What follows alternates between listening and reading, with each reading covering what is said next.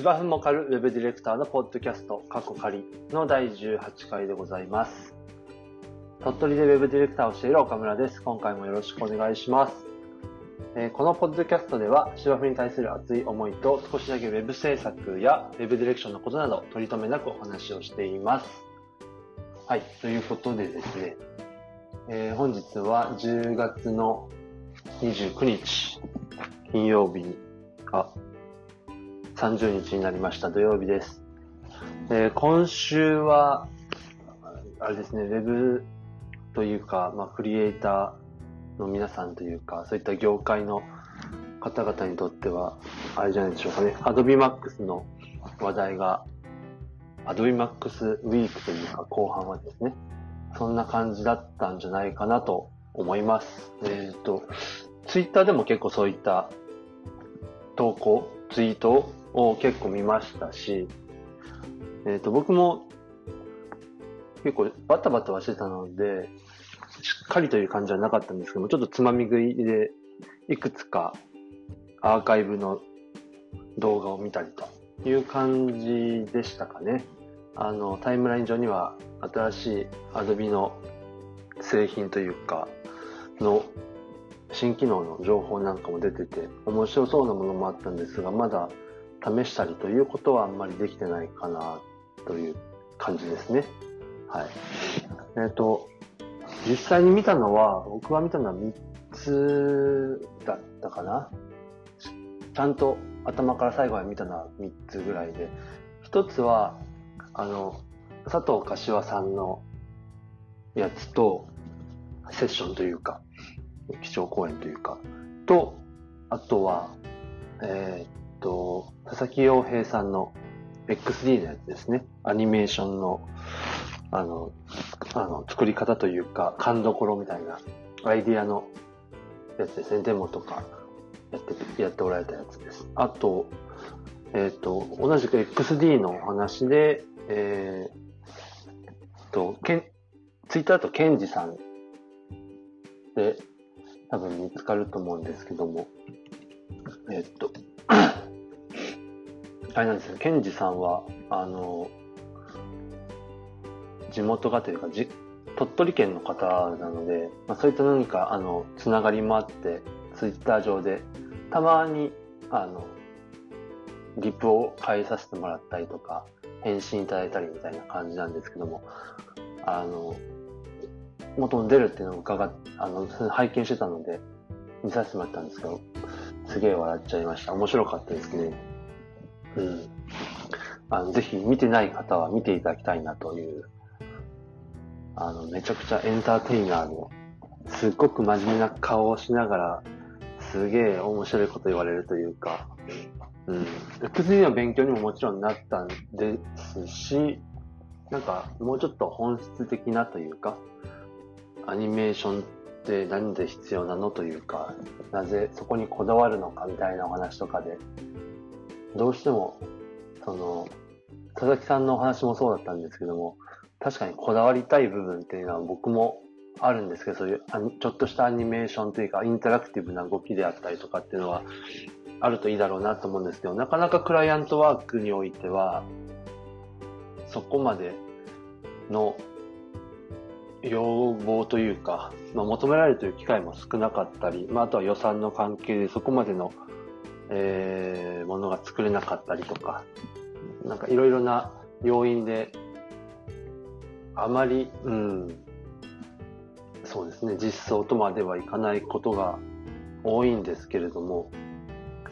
なんかそういったところにもこだわれる仕事がしたいなとも思いましたね。あと最印象に行った佐藤柏さんのお話は、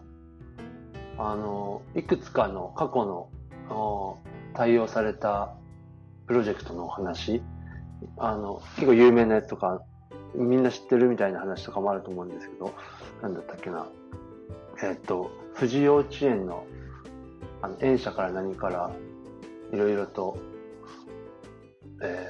ーまあ、企画というか、プロデュースというか、したっていうようなお話とか、あとは、あれですね、あのーあ、ど忘れした。タオル、タオルですね。あの、今治タオルのお話だとか、あの、結構見聞きすることは多かったんですけど、改めてご本人の口から話聞くと、ああ、やっぱそうだよなっていうような、あの、ご本人が、の、ご本人の口から自分の肩書きを、確かクリエイティブディレクターっていうような言い方をされてて、まあ、いろんなまあ、会社さんによってクリエイティブディレクターの職域とかって様々だと思うんですが、まあ、要は統括する人間だっていう話をされてて、その視点から、まあ、何を重要視して、そのプロジェクトにおいて、えー、何をする人かみたいな話もずっとされてて、やっぱり特にこだわっておられたのは、目的とかコンセプトとか、そこをこう定める、決めるで、あとはそれがプロジェクト推進する中で、えー、ブレてないかってことを常に監視するみたいな役割だっていうようなことを多分お話しされてたと思うんですけど、本当にそうだなと思って、多分お話しされてる内容は、まあ、聞けばそうだよなっていう当たり前だよなみたいなところなんですけど、これがなかなか難しいというか、まあ、そもそもで言うと、そういったその本質みたいなところをついたり、コンセプトを大事にするっていうお仕事の仕方ができるプロジェクトっていうのが、リアルな話するとなかなか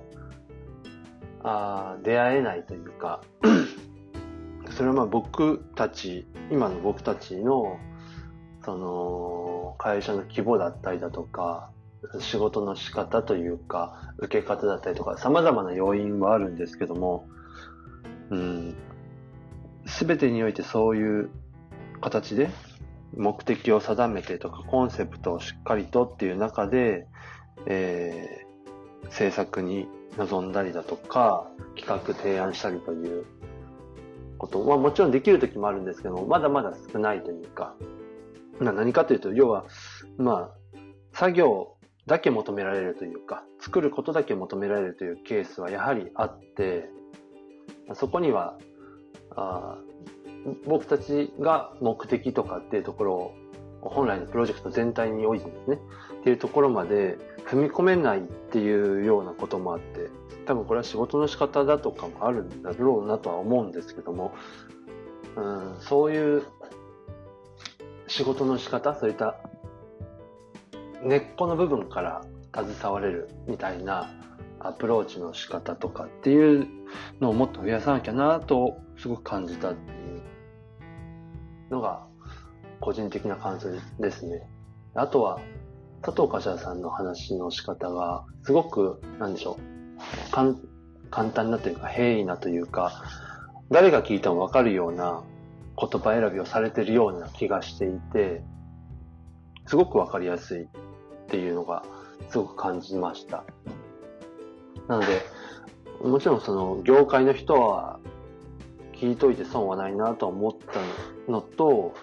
何かチャンスがあれば、いわゆるお客様の側、依頼する側というか、の人たちにも、なんか聞いてほしい話だなと思いましたね。その、発注する側として、どういうふうな、そのプロジェクトの、なんでしょうね、えー、進め方というか、何が大切なのか、プロジェクトを進める上でっていうところを、なんか感じれる内容だったんじゃないかなと思いましたね。うん。はい。というような、ちょっと Adobe Max の感想でした。はい。では、えっ、ー、と、あ芝のコーナーはもうほぼほぼオフシーズンに入ったので、しばしお休みという感じなんですけども、本当に今日、今日というか昨日か、金曜日に、あの、嬉しい知らせというか、あの、報告があって、報告とね、なんか情報共有があって、あの、ツイッターにもちょろっと書いたんですけど、僕、あの、何度か言ってる通り、僕、その子供の、自分の子供の通ってる保育園の講演会っていう、まあ、PTA 的な保護者会のような、そういうまあ組織があるんですけども、そこに、えー、参加してまして、役員という形で。でまあ、いろんな、あの、保育園の行事をお手伝いしたりだとか、あなんやかんやとやるんですけども、その一環で、えー、僕がメインではないですけども、芝生を、園庭の芝生を刈るっていうような活動があって、園庭整備とかって言ってるんですけども、ちちなみにそれが、え、ー、と、5年ぐらい前に、その園庭の緑化って形で芝生化をするっていうところからスタートして、その時の、えー、初代整備部長、園庭整備の部長っていう、まあ、役をもらって、ゼロからその仕組みというか、ルール決めだったりだとか、その芝刈り当番のルールを考えたりだとか、それを実践したりとかっていうようなことを、の初代と2代目、2年目、1年目、2年目連続してとかでやってたんですね。それをどんどん引き継いでいって、今に至るんですけども。で、今も、その、メインのというか、役員ではないんですけれども、整備をする。まあ、暇があれば、その、芝刈りに手伝いに行って一緒にやったりっていう風にしてまして、まあ、その園庭がですね、ちょうどオフシーズンに入ってるんですけれども、昨日、おとといかなおととい、その、多分、県か市か、その鳥取市かの、その緑化推進をしている、活動というか取り組み、事業というかがある中で、それを、まあ、多分、受託か何か委託されてかで、えー、動いておられる団体さんがあるんですけども、そこの代表の方がこう定期的に多分各保育園にその緑化をしている保育園に、えー、まあ、指導であったりとか、まあ、視察みたいな形のことをされてて、で実際に保育園の芝を植えるっていう時も、あの業者さんに全部お願いしてっていうわけではなくて、芝を植えるっていう時は、あの一つの、なんでしょう、行事として保護者と園児とで、あの、芝を植えるっていうようなことをやったんですよ。当時。その、本当に土だらけになってる、まあ一度こう耕して、多分スプリンクラーとかそういうのの設備はもう地面に埋めてある状態で土が入ってるっていうようなところに、あの、芝生を植えていくわけなんですけども、ちょっとこれが変わってまして、ご存知の方いらっしゃるかもしれない、知れないんですけども、芝生ってよくホームセンターとかに時期になったら5月、6月ぐらいぐらいから夏ぐらいまでですかね。あの、売ってるんですよ。えっと、確か30センチ四方ぐらいの、こう、マットみたいな感じのやつが、多分10束ぐらいだったかな？重ねてあって、それをこう、ビニール紐みたいなやつで縛ってあるみたいなやつが、どんどんどんどんとこう、置いてあって、ホームセンターのその入り口あたりとかのそういう園芸用品とか、そういったところにですね。で、まあそれを買って、そのマットみたいなやつをこう、ポンポンポンとこう、土の上に置いて、踏みつけて、みたいな感じで、で、お水をやって、根がつくようにっていうような感じで植えていくんですけども、その時の保育園の園庭は、あの、ポット式っていうのかな？あの、よくそのホームペホームセンターとかに苗とか売ってたりとか、ちっちゃな植物をポットっていう、あの、ビニールのこうカップみたいな柔らかいやつですね。あれに植えてあるやつ売ってるの見たことある方いらっしゃるかもしれないですけど、あんな感じのやつに芝の苗みたいなちっちゃいやつがこう育ってて、それをこう、5番の目というか、マス目状にこう線が引いてある中点のところに、中心点というか、あ交差点、交交点というか、そこにちょっと穴を掘って、ポンと入れてっていう感じで植えていくっていう、ちょっと変わった植え方なんですけども、まあ、それを考案したのかな？なんかまあそういった形で植えていく、あのね、鳥取方式っていう商標か何かもあるみたいなんですけども、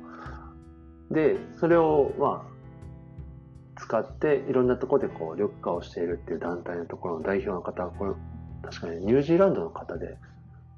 あの、ラグビーかなんかもともとされてた方のね、ニールさんっていう人なんですけど、名前っていいのかな？まあ、なんかね、芝生の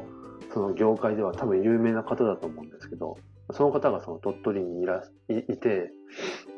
で、そういう活動をしてるんですけども、まあその人が、えー、視察をされるんですよ。うん、この園はどんな感じだとかっていうので、それでアドバイスをしたりとか、こうした方がいいよ、ああした方がいいよと。で、その方が一昨日来たらしくて、視察に。でね、あの、我が子の通う保育園のその園庭の芝生を見て、すごい絶賛されてたそうで、で、このままこの調子で頑張ってねみたいなことだったそうで、まあ、っていうことをその講演会の会長さんが聞いたそうで、それをあの各各こう役員さん同士がつながる LINE グループがあるんですけど、それで教えてくれて、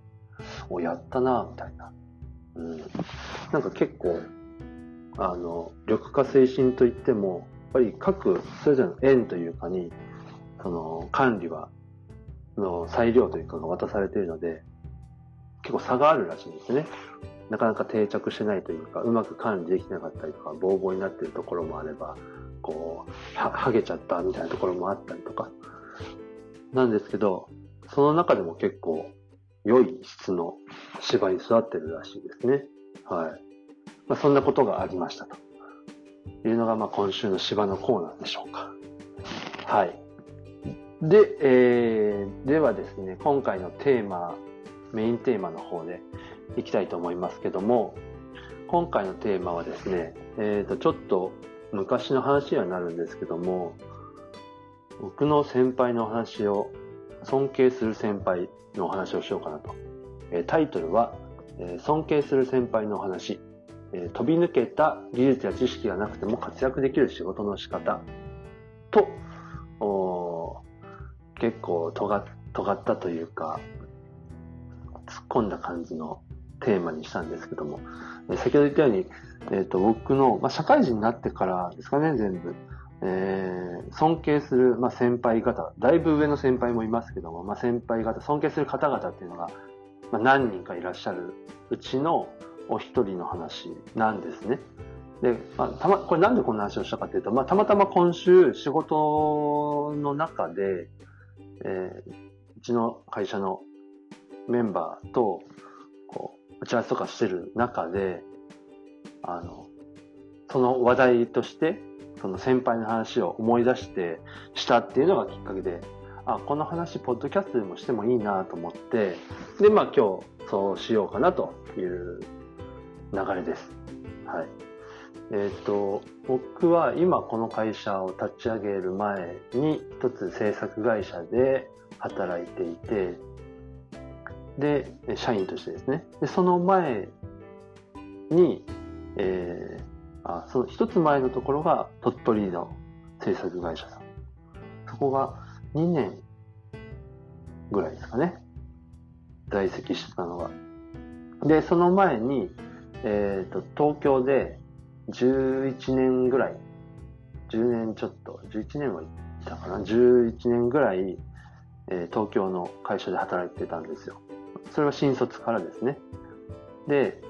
えー、っと、その時の先輩の話になります。で、まあ、ちょっと今日長くなるかもしれないな。昔話すると結構話長くなりますからね。あの、前情報というか前段でお話ししておくこととして、えー、その僕が働いてたその東京の会社っていうのが、今みたいなウェブの制作とかをしてるわけではなくて、IT 系といえば IT 系なんですけども、えー、何でしょうねい。いくつかの事業というか事業部というかがあるんですけども、簡単に言うと、大きくは、あ今風の言い方で言うと SES っていうんですかね。システムエンジニアリングサービス。だから、えっ、ー、と、クライアントさんというか、お客様先に常駐して、えー、いろんなお仕事をする。で、契約形態もいくつかあって、多分今だとそんなになくなってるかもしれないですけど、派遣契約だったりとか、これは多分派遣法の改正のタイミングでだいぶ減ったんだと思うんですけど、派遣契約で常駐したりだとか、えー、請負契約でチームとしてというか、で、お客様責任常駐して、えー、お仕事に当たったりだとか、まあ、あとは近しいところで準委任契約みたいな形で入ってくと。で、えー、その職種というか仕事の内容も様々なんですが、大きく分けると3つぐらいあって、1つは、えー、事務系のお仕事を多分請負系でやってたんですね。例えば、えっ、と、損保系の会社さんの事務業務みたいな形だとか、をやってる部門があったりだとか、それをちょっと縮小してたのかな、当時。そんなにもう昔ほどはなかったと思うんですけど、その当時僕が在籍してた当時は大きく2つがメインであって、あ3つのうち2つが一番大きく、あ2つが大きい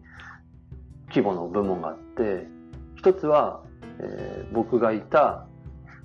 えっ、ー、と、なんいわゆるコールセンターとか、サービスデスクとかサポートデスクって言われてるような、まあ、サポート系のお仕事をやってる部門と、もう一つは、その当時は運用系とかって言ってたんですけど、システムの運用ですね。サーバー運用とか、その中で稼働しているソフトウェアというか、ミドルウェアというか、ま、サーバー製品だとかの、えー、運用。例えば、監視をしたりだとか、えー、それで障害が発生した時の対処をしたりだとか、とか、えー、日時とか週時とか月時の様々な処理を行ったりだとか、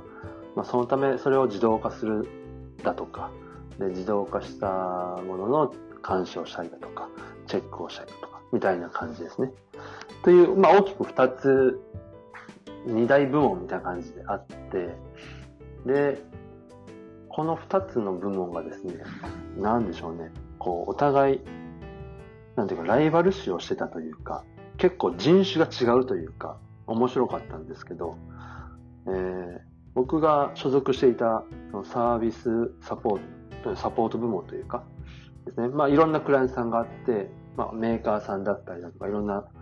ところ、例えば大学さんの中の、いわゆる、えー、っと、システム部門みたいなところに行って、学内のその IT に関するサポート、問い合わせを受けてとかっていうことをしたいなとか、まあ、あとは、まあ、さっきのメーカーさんだったら、メーカーさんが、まあ、販売しているサーバーだとかを、まあ、使ってる、まあ、それこそ運用してる人だとか、それをせあの開発してる人たち。ですね、エンジニアさんがいて、その人たちがトラブルが起きた時に、えー、問い合わせをする。っていう、まあ、対企業向けというか、あの一般の利用者の人のパソコンのコールセンターとかとはちょっと違う、えー、企業向けの、えー、コールセンターみたいなところに常駐したりとか、でそのさらにバックヤードというか、なんでしょうね、あの、裏の方でもっと細かな、えー、解析をしたりとか、障害解析をしたりとかっていうようなことをするような部門があったりとか、部署があったりとか、っていうようなお仕事をしていると。で、そのサポート系の人たち、コールセンター系とかやってる人たちは、いわゆるその障害を調べたりだとか、もしくは使用調査調査したりだとか、例えばソフトウェアがバージョンアップしたりとか、OS がバージョンアップした時に、今まで開発していた、えー、使っていた、運用していたシステムとかサービスとかプログラムが動かなくなったとか、エラーが出るようになったっていった時に、その OS の問題なのか、はたまたそのお客様が作ったプログラムに不具合があるのか、仕様に合わなくなったのか、あなど、そういった切り分けをしたりとかっていうようなことをするので、結構高度なことをしてたんですよ。OS の知識もそうですし、えー、その開発言語の知識もそうだったりとか、もちろんその製品のミドルウェアとかそういったものの知識も知ってなきゃいけないですし、でそれをを検証するために、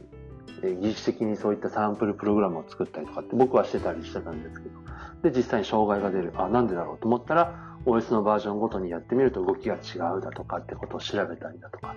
で、それが例えば OS の不具合だったってなった場合は、その OS の提供元ですね、本当の。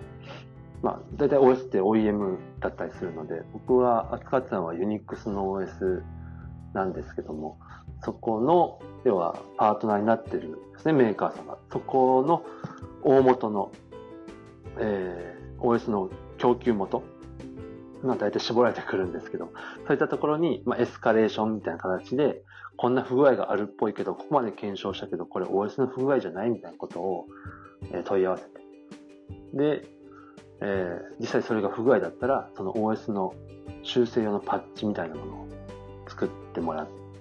依頼をしたりだとか。で、そしたらそれが公に、えー、ホームページだとかで、えー、公表されて、で、そしたらそのパッチをこうダウンロードして実際の環境に当ててみると、インストールしてみる。で、実際に検証して、あ、治ってるなとかって言ったら、それをお客様側に報告してもらうとかっていうような、まあ、そんなことをやったり。なので、結構、あの、難易度は高かったかなと。結構技術的な内容。で、一方その運用の部門の人たちっていうのは、もうある程度こう組まれているものですね。サーバーがあって、その中にその何らかのシステム、いろいろあるんですけども、例えば受発注のシステムだとか、給与計算のそのシステムだとかっていうのが、あ、って、で、それがまあそのデータセンターみたいなものを持ってるお客様だったら、そういったところに、えー、まあ、大量のサーバーがですね、なんかこう冷蔵庫みたいなやつがどんどん立ってるんですけども、でそこにいろんな、えー、そういった製品だとかあ、ソフトウェアというか、とか、で、それを監視するためのまたソフトウェアが入ったりとかして、それをいろいろとこう組み合わせて、えー、その本当のお客様が運用するための受発注のシステムだとかを構築していて、で、それが、えー、うまく回ることによってお客さんのその受発注の業務ができるわけですね。ただそれが止めてしまうと、とか障害が起きて止まってしまうと、例えば受発注なんで、まあ、物流とかに影響が出るだとか、あみたいな結構シビアな世界で生きていて、で、何事もなく稼働してるっていうのが通常状態で、いかに、えー、障害を発生させないかとか、えー、発生した時にいかにこうダウンタイムを短くするかみたいなところで生きてるような人たちだったんですね。なので、えー、何か新しいものを作ったり開発するっていうことよりかは、例えば日時の各業務があったりとか、ルーチンになるような業務があったりとか、またはその中の一部は例えば自動的に行われる、プログラムによって自動的に行われる。で、それが正しく完了してるかっていうチェックをしたりだとかっていうのが結構分刻みで1日の中であるんですね。24時間監視とかしてたりするので、で、そこで、えー、例えば、日々のルーチンの業務にやり漏れがないかとか、チェック漏れがないかとかっていうところの、そう、なんでしょうね。えー、抜け漏れがないとか、ミスを減らすとかっていうような仕組み作りをするっていうのに結構特化してるような、そんなお仕事だったのかなと。もちろん技術もある程度、ね、必要ではありますけども、なんかちょっとその、同じ IT のお仕事をしてるんですけども、なんかこだわってるところがそれぞれ違ってて、で、なので、ちょっと偏見かもしれないですけど、そのサポート系のお仕事をしている人たちは、なんとなくですけども、技術が全てだみたいな仕事をする上で、その知識とか、そうですね、技術みたいなものを持ってるのが、まあ、最高みたいな。で僕も若干その気はあって、と特に20代の前半から25、6歳ぐらいの辺は、うん、そうですね、あのー、そういった技術の知識を詰め込むことに、なんかこう、躍起になってたというか、で、その流れで資格取得を、ね、勉強してみたりとか、資格を実際取ってみたりとか、なんかそんなことで、こう、知識こそ全て、技術こそ全てみたいな、結構そこにプライドを持ってやってたかな。まあそれは、それ自体はいいんです。で、運用部門の人たちは、技術はまあ、まあもちろんある人はあるんですけども、それよりも、こう、眠らないシステムをいかに守ってるのかというか、場合によっては、こう、人々のインフラだとか、生活基盤に直結するようなシステムを守るみたいな立場の人たちなので、こう、そのシステムを守ってるのは誰だみたいな、俺たちだみたいな、そこにここうこだわりというか、プライドを持ってるみたいなところがあって、意外とこれがね、水と油みたいな感じの関係で面白いんですけども、えー、まあそんな感じのお仕事、会社で働いてたという中で、えー、僕はさっき言ったその技術が全てだ的な人たちの一味だったと。で、えー、今日お話しする先輩、え、まあお名前を控えるので Y さんとするんですけども、この Y さんは運用畑の人だったんですね。で、えっ、ー、と、僕が25歳、6歳ぐらいですかね、の時に、その Y さんと出会うんですよ。で、当時僕は、えっ、ー、と、多分役職がついてて、多分じゃないですね、役職ついてて、その当時は係長っていう役職だったんですよ。で、その会社は、役職的には、一般の社員の人がいて、通常の社員ですね。で、そのを、それを管理するというかまとめる役として主任っていうのがまずあって、その、その人たちがプロジェクト、5、6人ぐらいから多いところは十何人とかっていう人数の組織があって、そのプロジェクトを複数束ねている役職として係長っていう感じだった。僕は当時だと、4つ ?4 つぐらいのプロジェクトを抱えて、多分二十何人ぐらいの部署の、まあ、そこを管理するっていう、えー、役職だったと。で、その、えっ、ー、と、Y さんっていう先輩は、えっと、その主任とか係長ではなく、えっ、ー、と、またちょっと違う技術職的な位置づけで、確かチームリーダーみたいなのがその会社にあったんですよ。そのチームリーダーを多分されてたのかなか、主任も兼任してたかもしれないですけど、簡単に言うと役職的には僕よりも下の方なんですよ。ただ、社歴的には、えっ、ー、と、僕よりも多分15年ぐらい上の先輩。今だと50代ですかね。多分そんなぐらい。今大先輩だったんですね。多分年齢も一回りは上だったと思うので。の、という方だったんですよ。で、僕が、えっ、ー、と、その現場をある程度、まあ、任されて、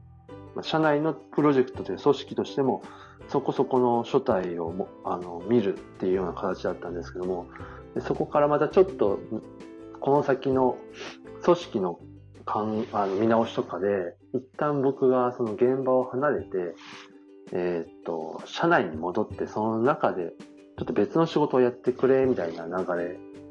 ですかね。ちょっとやんわり言うと。っていう時に、同じぐらいのタイミングで、その、Y さんも戻されたという感じだったんですよ。で、最初にあった印象は、すごい物腰の柔らかい人だなと。先輩なのに。で、年齢は全然僕の方が下だったんですけども、すごくその役職とかそういう組織みたいなところをしっかりとされてる方だったので、僕にも敬語みたいな。まあ、それがいい悪いというわけじゃないんですけども、なんかすごい腰の低い人だなっていうのが僕の最初の印象だったんですね。で、一緒にまあお話ししたりとかする、したりすると、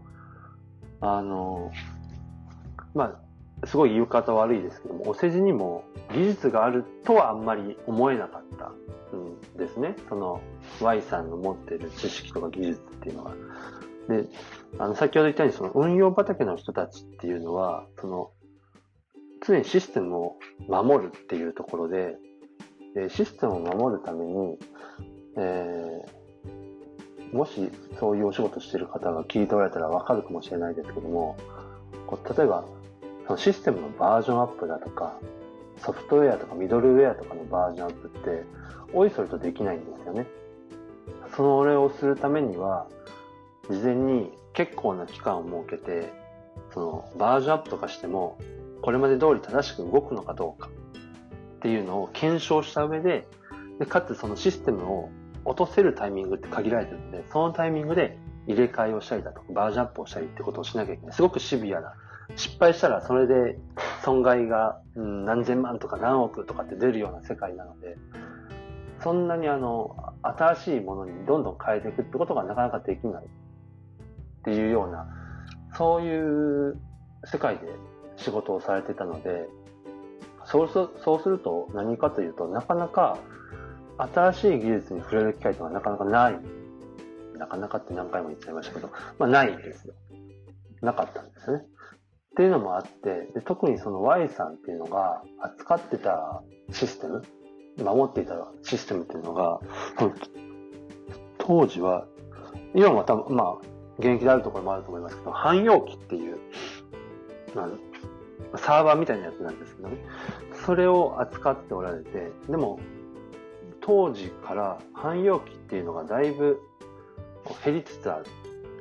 需要が減りつつあったっていう時期で、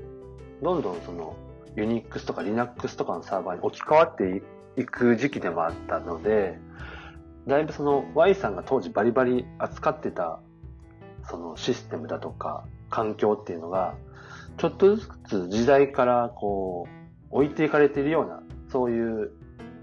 ものになってきた。ちょっとレガシー化してきてたというか、なんでしょうね。で、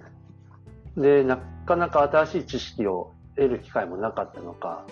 まあその、新しい最新技術とか知識っていうのを持っておられるっていう方でもなかったんですよ。で、まあ、えっ、ー、と、資格面とかでもそんなに持っておられないとかっていうことで、で、まあ、当時の僕は、まあ、ちょっと勘違いもあって、さっき言ったようにこう技術が全てだみたいなところも若干こじらせてたところがあって、でその技術や知識の有無っていうのが、まあ、その仕事の出来につながるみたいなところをもうちょっと思ってたんですね。で、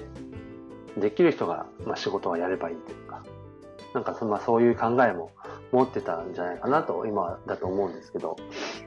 で、えー、話長くなってますけども、で、えー、まあその、お世辞にもその技術とか知識があるかっていうと、そうでもなかったと。でも、こう、不思議なのが、なぜか、こう、社長だとか、その当時の会社の、その役員の人たちとか、部長クラスの上の人たちは、すごいその Y さんを信頼していて、でそれが僕にとってはなんか不思議で、で、まあその Y さんと一緒に仕事するようになるんですね。で、当時は、なので先輩ではあるんですけども、役職的に僕が上司、Y さんがその部下みたいな位置づけで、その Y さんが何人かのメンバー、これには新入社員ぐらいの1年目、2年目もいれば、5、6年目ぐらいの、まあ、中、ちょっと、ちょっと若めぐらいのメンバーとかもいて、一つのチームを組んで、プロジェクトを組んで、こう仕事に当たる。でそれを、いくつかを僕が見てたっていう感じだったんですけども、一緒に仕事をしてみて、ああ、この人はすごいなと。結構衝撃を受けまして、先ほど言ったようにその技術や知識がすごいあるかっていうことではなくて、仕事の仕方が僕と全く違うというか考え方というかやり方が全然違ってて、結構目から鱗なことが多かったっていう、その衝撃で、かつ、まあ、本当に真逆を言ってたので、こんなやり方もあるんだっていうところで、それをまあ実践してる Y さんをすごく尊敬してたという話ですね。で、まあ何がすごかったかというと、いろいろあるんですけども、えー、っと、まあ、まず先ほどあったように物腰が柔らかいみたいなところありますけども、常にニコニコしていると。うん。で、なんでしょうね。えー、自分からあまり苦しいみたいなことを言わないなんか、すごく強靭なメンタルを持っていたっていうのが一つあって、で、まあ、そこから、それにもつながるんですけども、その、先ほど言ったその技術があるかっていうとそうでもないんですけども、その知識がないっていうことを自覚しておらおられるんですよ、Y さんは。なので、どうやったらうまくいくかって考えたときに、もうできる人にお願いするっていう考え方なんですね。Y さんとしては。で、これやっぱり、特に若い時っていうと、仕事ができるできないとか、技術を持ってる持ってないってところに結構、僕もそうでしたけど、結構過敏で、自分ができないっていうのがなんか言えないというか、恥ずかしいというか、プライドというか、なんでしょうね。うん、なんか許せないというか、なんとか頑張ってものにするみたいなこともあると思うんですけど、そこは、ある種もう割り切って、自分にはわからないと。うん、なので、わかる人にもうお願いしたい。助けてほしいっていうことを、もうまっすぐに言える人だったんですよね。うん。で、えっ、と、なんでしょうね。何でもかんでもお願いするとかそういうことではなくて、えー、先ほど言ったようにリーダー、チームリーダーっていう役割を担っていただいてたので、メンバーをまとめるんですね。部部下というか、後輩たちを。で、その人たちに仕事をしてもらわないといけないと。で、自分ではそれに対して、えー、知識とかを持ってないから、新しい知識がなかなかないから、自分も勉強するけど、多分君たちの方がよく知ってると。なので、あの、ぜひそれを教えてほしいと。で、それで、この今やろうとしてるこの仕事で、うまくいくために助けてほしいっていうことを言える。で、かつそれで頭が下げれる。若かろうが、なんだろうがと。若手だろうが、なんだろうが。1年目の、ね、メンバーとかにも、あの、普通に教えてって言える人だったんですよね。多分その当時です多分20年ぐらい差があるはずなんですけど。で、ただ、こう、お願いはするんですけども、その、投げっぱなしというわけじゃなくて、お願いしたことに対しては、最後まで追いかけるっていうのに結構徹底していて、もちろんその進捗をフォローするとかってもやるんですけども、そのお願いしているメンバーが、こう、もうちょっとうまくいかないとかっていう時があって、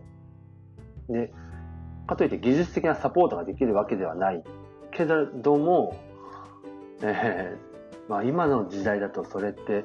どうなのって言われるかもしれないですけども、もう一緒に付き合って邪魔にならないようにしてるから、何かあったら教えてと。で、その人は役割として自分は上に報告するっていう役割があるし、その上からもらったものをみんなに伝えるっていう役割もあるから、その橋渡しをするから、もし何かできないとか難しいっていう問題に直面したらま、すぐ言ってほしいと。それを、例えば時間の交渉をするなのか、えー、最終的にできませんでしたって頭を下げるのか、何かわからないけど、そういった責任を取るのは自分だからってことにすごくこだわっておられて、で、そのうまくできなかったことを、そのメンバーにその責任みたいなところを押し付けない。まあ当たり前っちゃ当たり前なんですけど、まあ、最後は自分が責任を取るっていうところで。なんかそういうところをすごく意識して動かれてたなと。で、えあと、あ、すごいなと思ったのが、根回しみたいなところですかね。その、その当時の上司にあたる僕だとか、そのさらに上の人だとか、まあ、あとは他のチームの人だとか、こう何、要は先ほど言ったように自分では仕事は完遂できない。誰かに頼らなきゃいけないっていうところに全振りをしているので、そういう人たちに使えるものはとにかく使うってことで、根回しをめちゃくちゃするんですよ。で、例えば、あこう何かトラブルが起きそう、ちょっとまずいなっていう状況になった時には、先ほど言ったようにその時間交渉するのか何なのかっていうのをめちゃくちゃ早く相談しに行くだとか、確認しに行くだとか。だか常になんかこう、オフィス内を歩いてるイメージがあって、うん、なんかそういうところもうまかったのかな。なので、ほうれん草って言われるやつは、すごく徹底してたイメージですね。うん、で、こう、自分ではできないから、もうお願いするってなると、メンバーも、なんかそこまでこう潔いと、やりますかみたいな感じになって、まあ、その Y さんを担ぐじゃないですけども、こう、俺たちがやんなきゃ、Y さんが怒られちゃうみたいなところもあって、なんだかんだでチームがまとまってるというか、うん。っていうのを見てて、あ、こういう仕事の仕方もあるんだなと。で、一方その頃僕は、役職は上とはいえ、その、技術畑みたいなところで、まあ、ちょっとこじらせたところもあって、与えられた仕事は何何が何でも自分で終わらせなきゃみたいな、自分が責任を持ってみたいなことをやってたせいで、結構なんかこう、ヒーヒー言ってたというか、うん、ボリュームもめちゃくちゃあるのに、これ一人でやったら何時間かかるんだろうみたいな仕事とかも、まあ、時間だけを潰してとにかくやるみたいな感じで、まあ今が思うと非効率だよなっていう、もっとやり方あるのになっていうのを、なんか言われたから自分がやらなきゃみたいになってたんですけど、うん。なんかその Y さんの仕事の仕方を見て、なんでしょうね。うん。人に任せるっていうことは大切だなっていうのはすごく感じたんですよね。で結果的に Y さんは自分では直接その何かをこう、作るだとか、まあ、直すだとか、解決するっていうことはできなかったんですけども、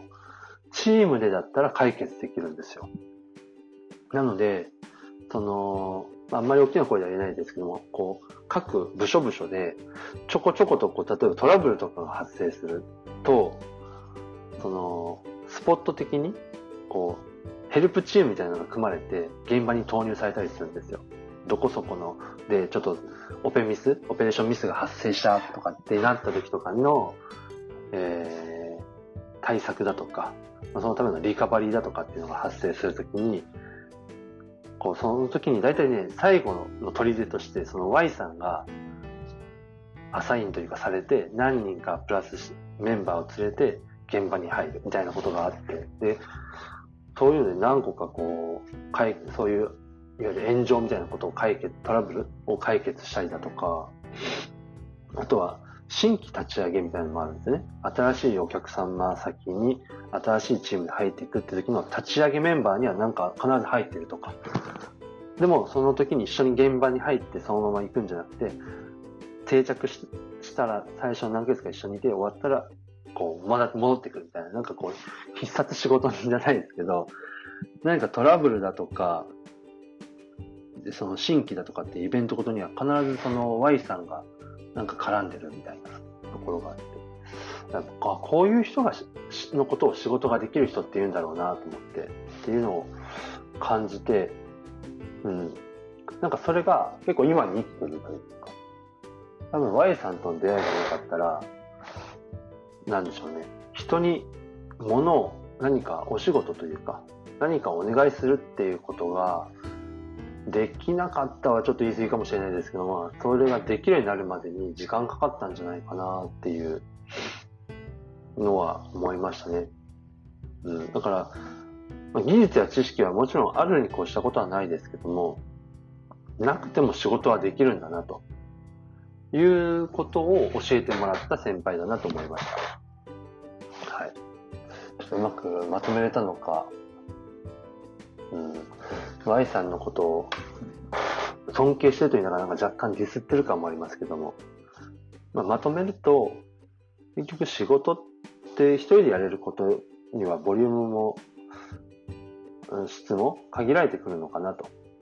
まあ、中にはね、一部のスペシャリティみたいな人はいらっしゃると思いますけど、大体一人でやれる仕事は限られてる、限界がある。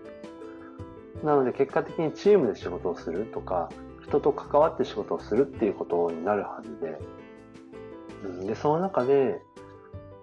えー、必要なこと、大切なことっていうのは、の Y さんから学んだかなと。まあ、まあ、誠実であることであったりとか、うん、あとはその、まあ、先ほど自分だけで解決しようとしないというか、人に頼るっていうこと。うん。で、頼ったからには、その、まあ、お願いしたりとか、指示したりとかしたことには、責任を持って追いかけるであるとか。まあ、その、うまくいくために、事前の根回しとか段取りですよね。僕も過去にその辺の話したと思いますけど、段取りをつけておくというか。とか、まあ、基本となるほうれん草であったりとか。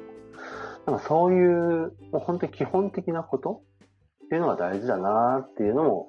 教えてもらったなということですね。はい。ということで、ちょっと今回長くなってしまいました。やっぱり昔話をするとというか、多分前段が長すぎたんですけど、まあ、すいません、長くなっちゃいましたが、この辺で1時間ぐらい経ちそうになるので、終わりにしたいと思います。えー、なので、本日のテーマは、尊敬する先輩の話、えー、飛び抜けた技術や知識がなくても活躍できる仕事の仕方という内容でお話をさせていただきました。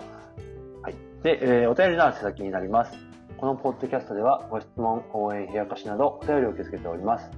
えー、宛先は僕の Twitter のアカウントに DM を送っていただくか、えー、Twitter のハッシュタグで、シャープ芝岡る Web ディレクター宛ての、えー、ツイートをしていただいても結構です。はい。ということで、えー、次回も、次回は11月ですね。もうそろそろ20回目を目前にしてきたので、多分、いつも通りやると思いますが、はい、今後も楽しく続けていきたいと思います。それでは終わります。